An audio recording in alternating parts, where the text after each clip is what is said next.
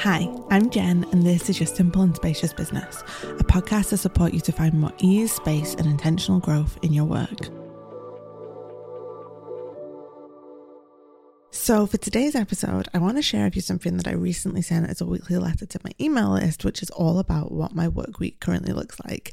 You know, this is one of my favorite things to get behind the scenes of from other business owners, how they navigate their own blend of work and life each week. So, I thought I would share this here with you today, too, if you also love these kind of behind the scenes, too. And, you know, if you'd love more of these kind of behind the scenes of my business, my newsletter is the best place to hang out together. That's where I share encouragement and insights and guidance every week for you and your business. So, the link to sign up will be in the show notes.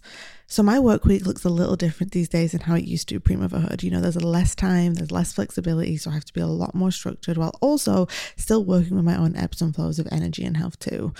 I tend to work eight to 10 hours a week. Sometimes I'll put in a few extra hours if I have a big project to finish or if I want to get ahead with something, but that's honestly pretty rare.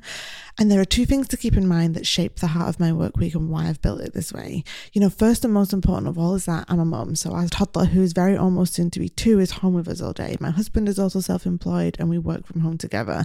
Neither of us work tons of hours each week. Alex, my husband, has a handful of clients in this season while he mostly prioritizes parenthood. He's a podcast editor and he does all of my audio production and video editing too.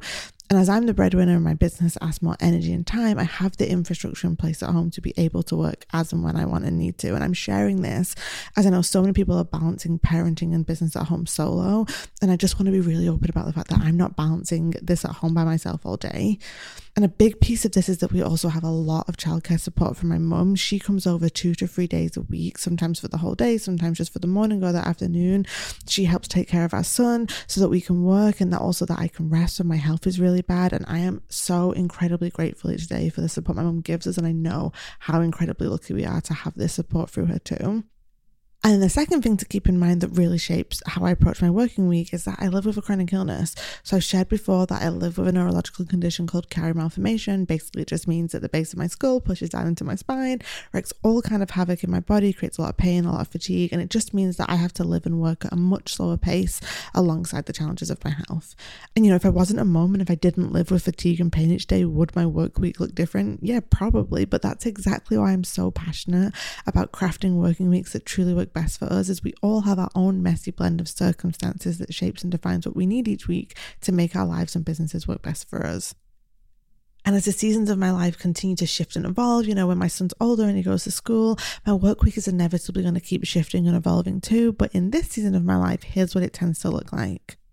So on a Monday, I tend to work three to four hours, sometimes a little less, but usually it's around that three to four hour mark where I first, you know, I focus on replying first to any clients over email and Voxer and then getting stuck into Slack with my Your Simple Spacious business members. And then once that's done, I'll either work on some content creation or the office hours or coaching sessions for your Simple Spacious business or diving into one of my Your Thriving Business client presentations too. Because I'm balancing a lot of different work tasks between clients, content, my, and my group program and any other resources I'm bringing to life, I tend to map my workload out a month in advance. So I know that I have specific days planned to work on all of the tasks on my to do list for the month. So I'm not sitting down on a Monday and being like, oh, what have I got to work on this week at the start of every month? I take all of my work tasks and then break them down week by week when things need to get done. And that helps me kind of hit the ground running on a Monday. And then Tuesdays are my client day. So I usually have two to three calls in the afternoon. I do afternoon calls as many of my clients are in a different time zone. So this is how I try and cover those multiple different time zones by having the afternoon calls. And in the morning, I tend to reply to emails and Voxer and check in with Slack. And then I'll have a rest before my afternoon of calls. Tuesday's the day that my mum is often here, so I do have that rest time in the morning if I need it.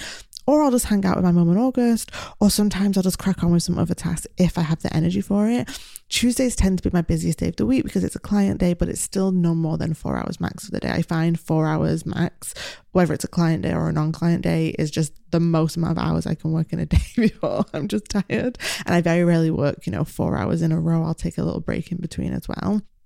And then as of next year, my Tuesdays will actually be evolving a little as I'm only going to be having client calls one month out of the quarter. So on the two months of the quarter where I don't have any calls, I'll use my Tuesdays for my Your Thriving Business clients and then also tackling more marketing and creation tasks in my business too, depending on what I'm prioritizing in that season. If you didn't know Your Thriving Business is a one-on-one offer of mine that isn't actually any calls in the offer, there's Voxer support, but the big meat of this offer is that a client fills in a big deep dive Q&A and then I create a video presentation supporting them to move forward forward in the way they want to in their business. It's kind of collapsing the time that we would spend on calls into that video presentation and then having the three months of Voxer support so they can really feel supported, but in a really flexible way through voice notes.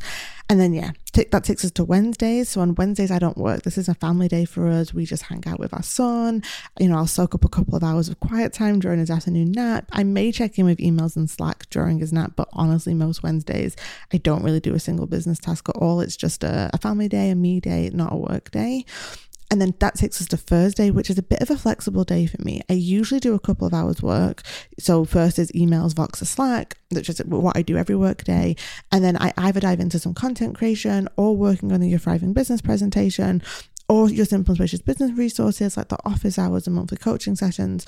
But a lot of Thursdays, I'll often just do this during Augie's nap in the afternoon, and then maybe just an hour in the morning if he's with my husband or my mum if she's here. So, on the whole, Thursdays do tend to feel more like a family day with a little bit of work mixed in. But Thursdays is the day of the week that if I want and need to put in an extra couple of hours, I can put them onto that day if I need to. But on the whole, it's kind of like a family day, and I work a little bit in the morning or during my son's nap. And then Friday is the same as Wednesdays. So it's just a family day. I take the day off. I may check in with emails and Slack during my son's nap, but on the whole, again, that's just quiet time for me to recharge and rest. And honestly, right now, I'm making my way through a Gilmore Girls rewatch, which is just joyful and quiet time for me, apart from the chaos of being a mother for the rest of the day. And then I take the weekend off and do it all over again come Monday morning most weeks look like some version of this, which I just outlined here. Obviously, there are the occasional weeks, especially if I'm leading up to a launch or bringing a new project to life, where I may work a little bit more hours or work during Augie's naps on my days off. And I am grateful to have the ability to dial things up a little temporarily when I want and need to, and also to dial things down if and when I need to as well. But more than anything, I am just so damn grateful to have been able to build a business that supports me to live and work like this, to be able to provide for my family while being at home with my son and manage my health too. I, this is I'm eight years in at this point. I would have said before I had my son, the work week that I had built was like exactly where I wanted it to be. And then I became a mom, and everything changes when you become a parent.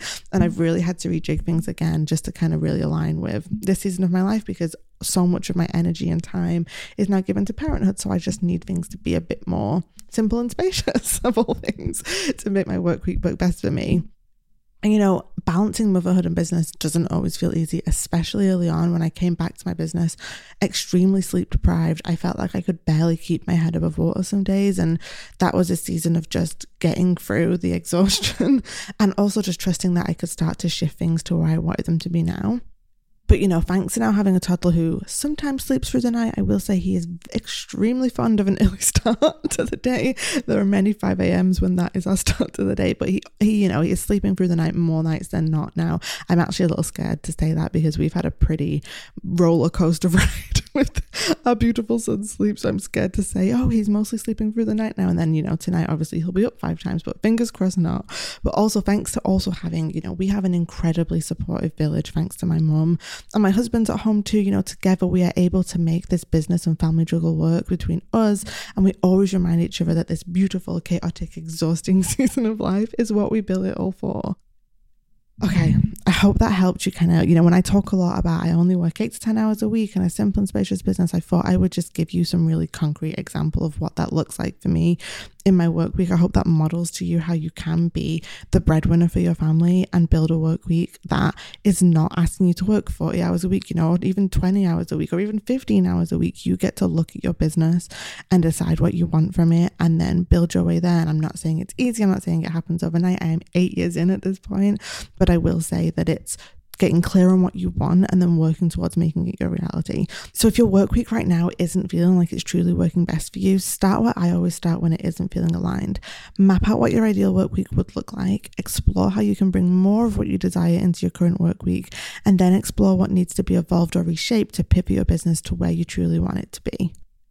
And like I said, it may take time to make the changes you want to make, but it's always worth it to make it to the other side. And it's always worth it to be really honest with ourselves about what we want from our business and brave enough to look at our business and see what we can tweak and evolve and pivot and change to support it to work best for us.